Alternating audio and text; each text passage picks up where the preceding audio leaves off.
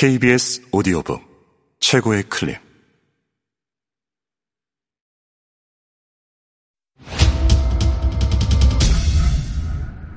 KBS 오디오북.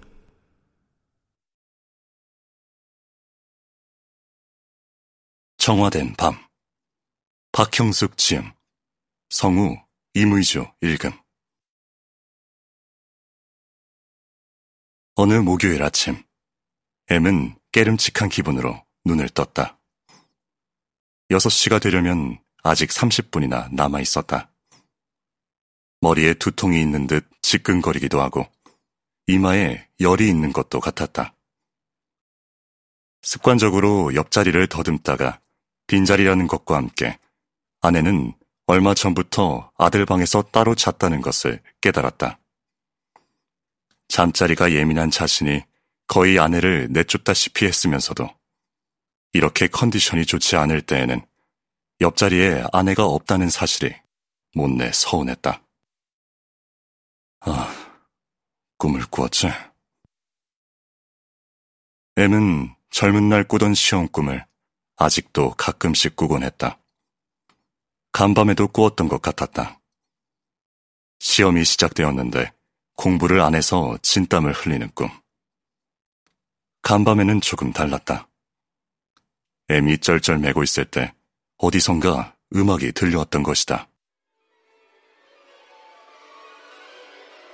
정확히 말하면 소리가 들려온 것이 아니라 언젠가 들었던 음악에 대한 느낌이 잠에서 깬 뒤에까지 남았던 것이지만 어둡고 음산하고 뭔가 설명할 수 없는 기분 나쁜 느낌이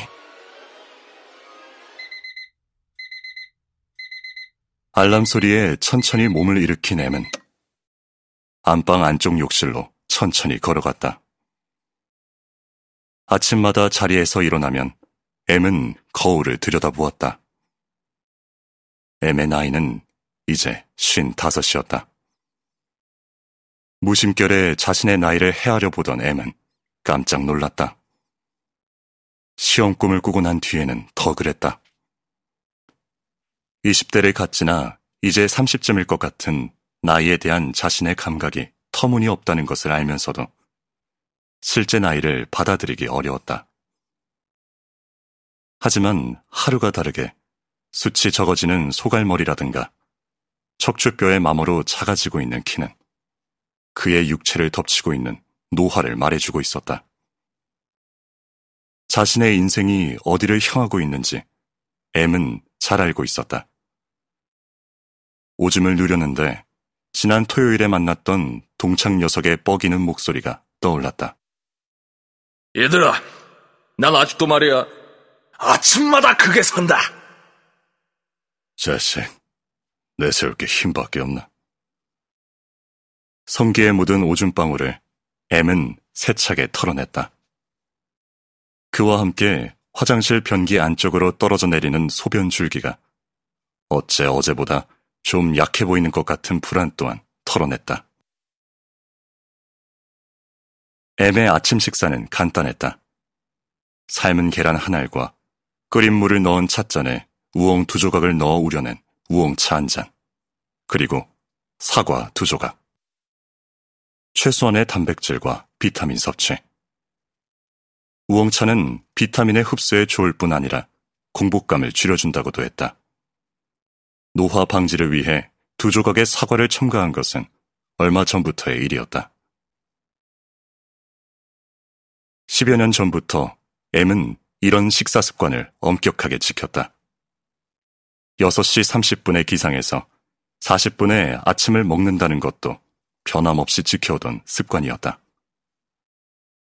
M은 운명을 만드는 것은 습관이라는 것을 굳게 믿었다. 좋은 습관을 지니면 자연스럽게 좋은 인생이 될 거였다.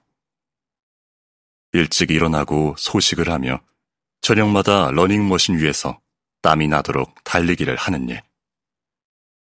M은 근명과 절제와 자기 관리 속에 완성되는 삶을 꿈꾸었다. 껍질 안쪽의 얇은 막까지 세심하게 벗겨낸 따끈하고 말랑한 삶은 계란을 M은 조금 벌린 입안으로 밀어 넣었다.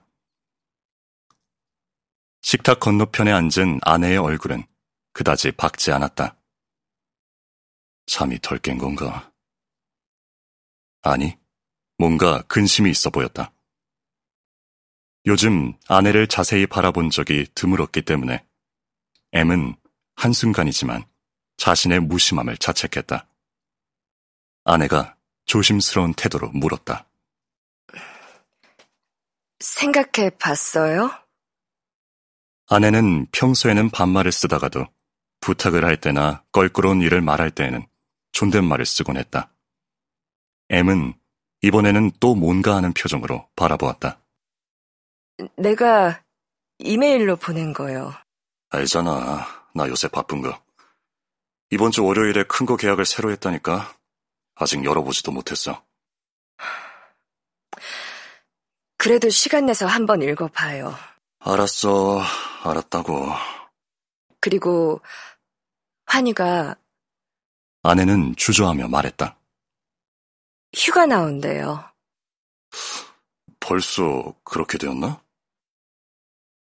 M은 엊그제 군대 간 것 같은 아들이 벌써 휴가를 나온다는 소식에 놀랐다. 군대에서의 시계와 민간에서의 시계는 서로 다르게 흐른다고 하지 않았던가? 아들이 까까머리로 군에 입대했던 것은 벌써 반년 전의 일이었다. 오늘 나온대요. 그럼 외식이라도 해야겠네. 얼마나 바깥 음식에 굶주렸겠어. 외식이라는 말에 아내는 옅은 웃음을 지었다. M은 가족 간에 풀어야 할 중요한 일들을 외식으로 해결하려는 경향이 있었다. 어디서 먹어요? 음, 물어봐. 뭘 먹고 싶은지 말이야.